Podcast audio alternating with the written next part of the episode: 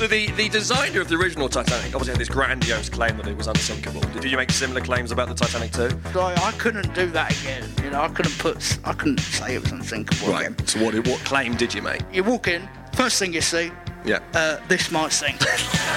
Join John Kearns, fresh from the latest series of Taskmaster, and me, Matt Ewins, as we look into some brand new cases in Series 3 of Microscope, the show that examines some of the world's biggest mysteries. Starts this Friday, October the 28th.